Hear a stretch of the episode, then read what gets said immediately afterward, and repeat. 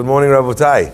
Welcome to Breakfast in the Class. Breakfast in the Class today is sponsored by Shelly Fuzailov, dedicated in celebration of her friend Liza Zakai's birthday. Mazal Tov. May the Torah that she learns from this class inspire those around her to also study Torah and follow in her ways. Beautiful. Breakfast in the Class is sponsored by Ben Chakshur, dedicated in honor of his wife Limor and in celebration of the birth of their new baby girl. And finally, the week of cold brew is sponsored by David Ash in honor of you and your substantial capacity to do good today and every day. The pasuk says, "V'yiyu chaye Sarah," and the days of Sarah, the life of Sarah, was me'ah shanim, one hundred years, ve'esrim shana, and twenty years, v'sheva shanim, and seven years, shene haye Sarah. These were the years of the life of Sarah Imenu. Rashi says on this pasuk, famously, "Kulan shavin letova." all of them were equal in their goodness, in the fact that they were good. Now it's very interesting because the Midrash tells us that once Rabbi Akiva, the great sage, was teaching his students, and he saw that some of the students were falling asleep. Unfortunately, sometimes rabbis, you notice you're giving a class, keep people falling asleep. You know, they're like, you know, okay, they don't like my material. So what does Rabbi Akiva do? He stops the shiur and he says as follows. Ma ra'ata Esther. What did Esther see? In other words, what, what reason, what was the merit? Shetimloch al 127 medinot, that she got to rule over me'a, right? Sheva, how does it go? Which one? Sheva ve'ezim me'a medina, right? So why does she get to rule over 127 countries? Why? Ella tavo Esther shaita nechdas shesara. Let Esther come along, who's the granddaughter of Sarah, shechayeta mea ve'esim shana, that she lived 727 years. V'timloch al 127 medinot, and she should rule over 127 countries. Ask the Mifarshim, what in the world was Rabbi Akiva saying? Now, theory number one is Rabbi Akiva was just saying gibberish. He wanted to wake everyone up, so he said something that would kind of, everyone will be like studying, uh, struggling, trying to figure out what he meant. But Rabbi Akiva didn't roll like that. He doesn't say anything that's not emet, right? So what does Rabbi Akiva mean? That because Sarah lived 127 years, Esther got 127 medinot, she got to rule over 127 countries? This is a very tough thing. And by the way, there's a lot of answers, and it's an interesting thing to try and figure out your own tiruts to understand to this question, what does this mean? But let me elucidate the question just a little bit. If Esther, sorry, if Sarah Imenu had said, I give 127 gold coins, that's a merit Therefore, Esther gets 127 Midian granddaughter. Fine, I get that. Esther learns Shas 127 times. I get that. Fine, no problem. Uh, what's it called? Esther in merit, in that merit, 120. But the fact that Sarah lived 127 years, there's not a mitzvah to live, to be alive, right? There's no mitzvah in the inherent fact that you survived 127 years. Could you imagine as an example? You say, oh, what a zechut I have, you know. My father, uh, you know, he lived till 120. Uh, I should also merit to, you know, inherit 127, uh, you know, uh, companies. Just because he lived till 120, what does that have to do? In fact, if anything, the opposite. The fact that he lived till 120, that's going to cost me from my zechuyot, right? And the answer, my friends, is actually a fascinating insight into what the words of Rashi actually mean. Rashi says about uh, Sarah's life, 127 years, Hulan, Shavin, Letova. They were all equally good. Now, I don't know if you've been paying attention. Or maybe you were some of the students that were sleeping in Rabbi Akiva's class. Because it, the years of Sarah's life were not all Shavin Letova. This is a woman who was kidnapped twice. right? You talk about, you know, bad luck. You have some guy, Hazit in Mexico, he gets kidnapped in, a, you know, in one of these carjackings. That's such a terrible. Could you imagine someone gets kidnapped twice? That's Kulan Shavin Tova. The kings are trying to rape her.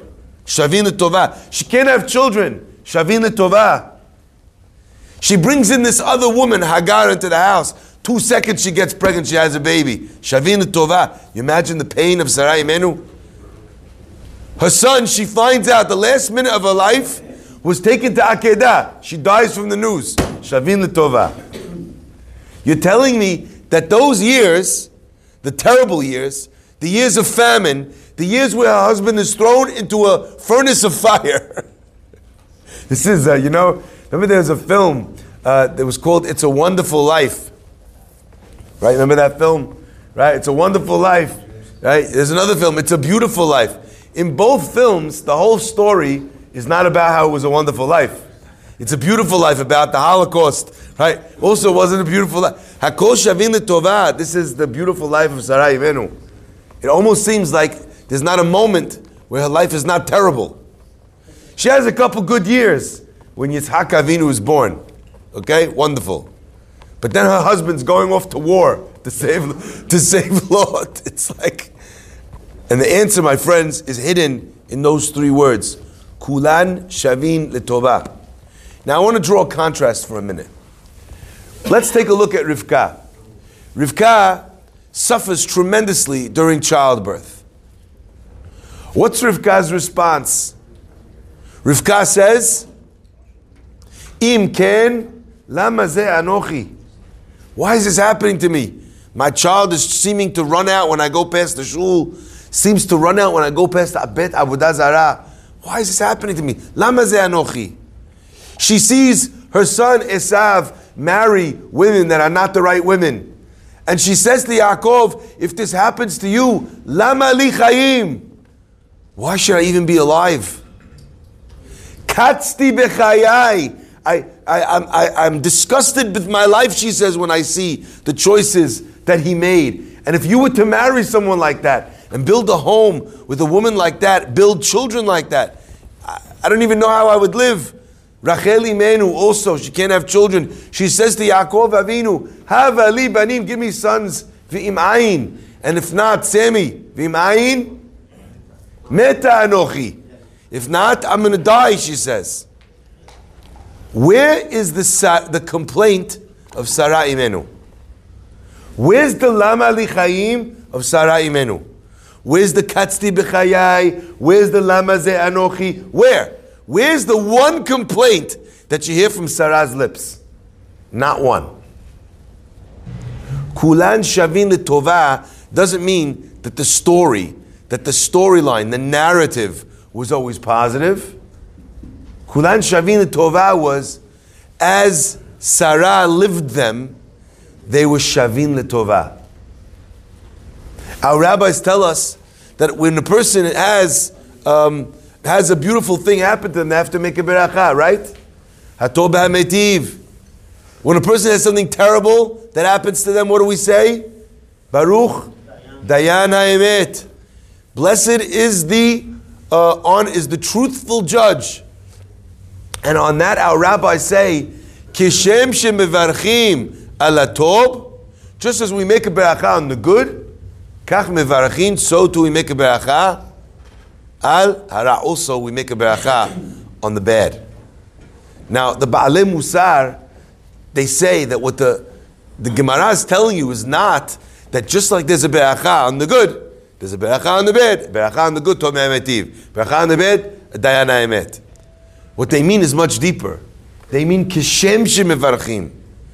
In the same way, in the same vein, with the same thanks to God, with the same faith, with the same strength that you make one beracha, you make the other beracha.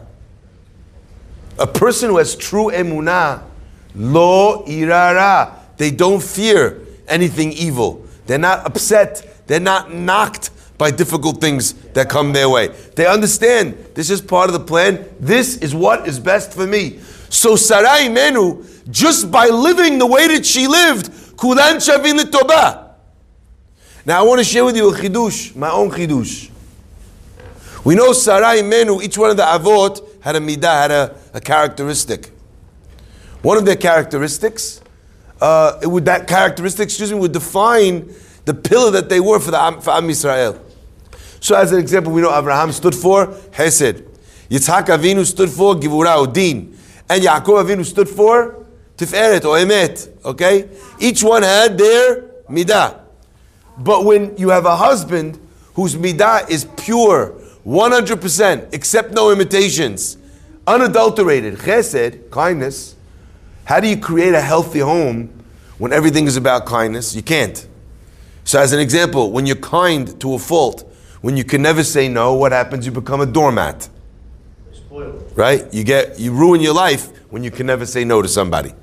So how does Avraham Avinu, with his midah of chesed, how does he build a healthy home? Our rabbis say that he married Sarah Imenu, who was the opposite of him. She had the midah of din, of judgment. By the way, Yitzhak Avinu, who had the din, who had the midah, the characteristic of judgment, of din, who does he marry? He goes to marry Rivka, who's full of only chesed. She's feeding not only Eliezer, but even the camels. Okay? So the balance of the wife and the husband makes together a healthy home. Listen to this, my friends. In that, if that's the case, a person like Yitzhak Avinu, who lives in the world of Deen, everything that happens is for the right reason. Everything is justice. Everything is, is everything is as it should be. Even the Akedah, Yitzchak, not a word. We don't even consider Yitzhak Avinu to be the person who's being tested in Akedat Yitzchak last week. Who's the test for? V'ha'elohim nisa'et Avraham. Yitzchak Avinu is not even a test. this is what Hashem wants? No problem. Good, I'm good to go. Wild. If that's the case, now we understand.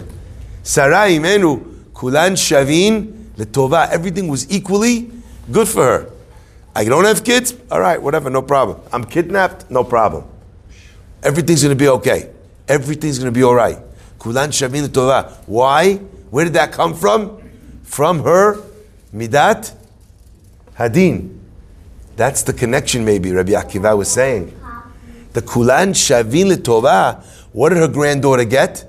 Each year that she was able to live with equanimity, each year, good or bad, that was exactly the same in her eyes, it was, where did she get the strength to do that?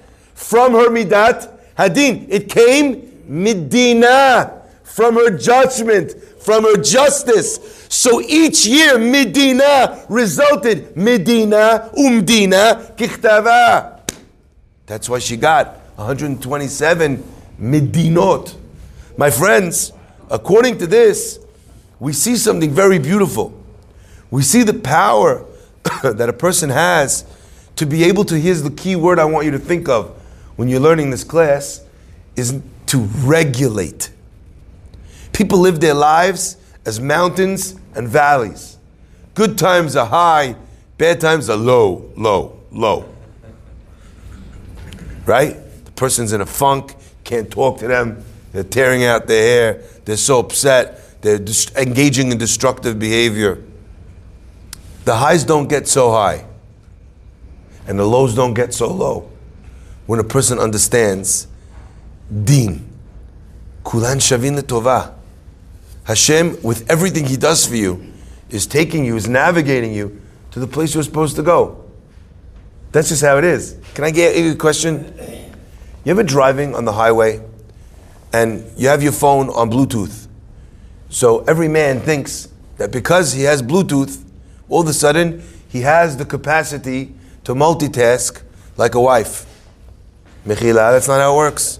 Just because you're not using your hands doesn't mean that the conversation you're having on the phone is not going to cause you to miss the exit. Has that happened to you? All the time. All the time. All the time. Right? You're driving, all of a sudden, rerouting. Ah. you get off the highway now.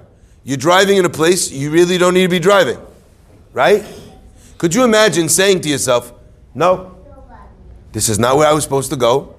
I'm not getting off the highway, getting back on the highway I was supposed to be on. I'm not doing it. I'm just going to park my car here. I'm not going home. Dib. It's a detour, but it gets you where you need to go.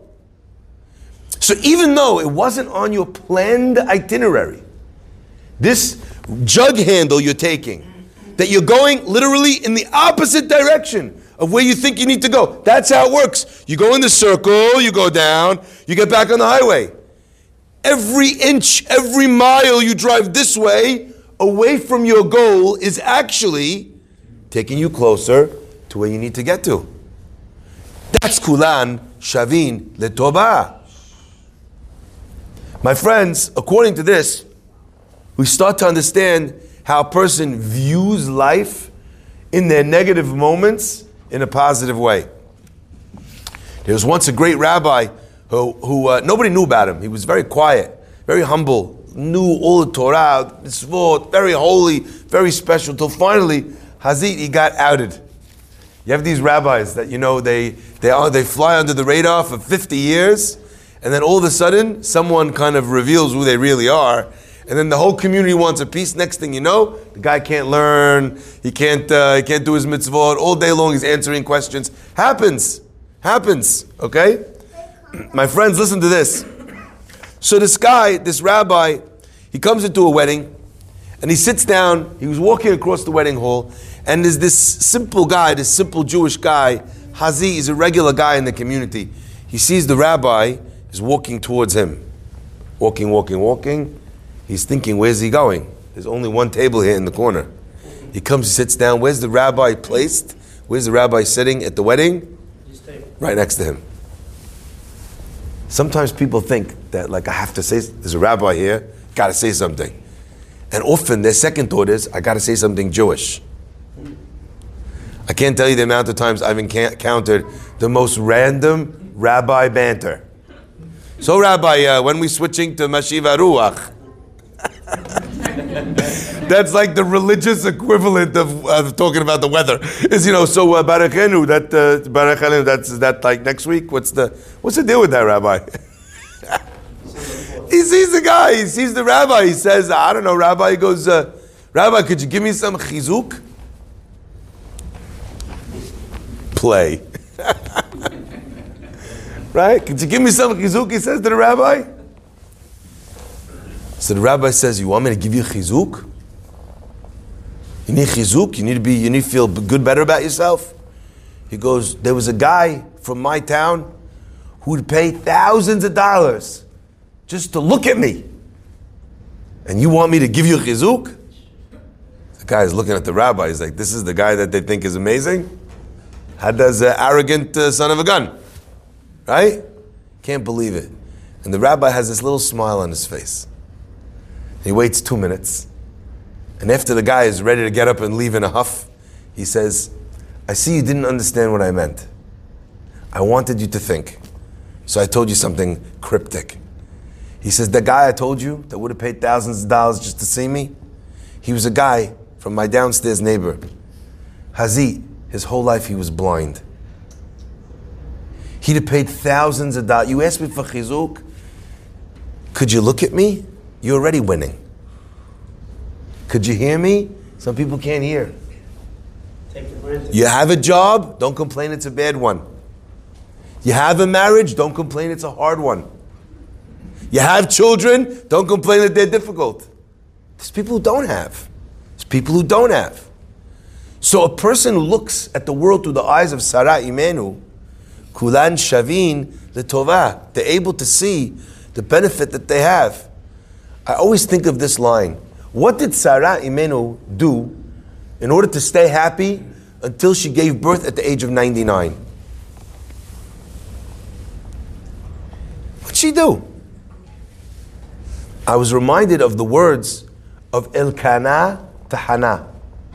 Chana comes to her husband, she says, Tachilak, I need kids, I don't have kids. Elkanah says to his wife, and I always felt bad for Elkanah. Elkanah says to his wife, listen to these words. Halo ani tovlach mishiv'a banim banim. Am I not? Am I not good to you? Like, am I? Am I not enough for you? What Sarah thought of was, I'm married to Abraham Avinu. Now listen to this, and I want to tell you this again, my chidush. So if a, there's a problem, don't blame anybody but me. The pasuk says that when Sarah brought Hagar to Avraham Avinu, vatikach Sarah. Rashi, whenever you find those words, vaikach or vatikach, what does it say? Lekacha devarim. Vaikach Korach. Korach convinced the people. When you take someone, you don't take them with your hands, you convince them. That's how you take them somewhere. You take them in their mind. Okay? Vatikach Sarah. Sarah comes to Hagar and she says to Hagar, You know, you really should marry Avraham Avinu. Can I ask you? Let's hold on one second. Who's Hagar?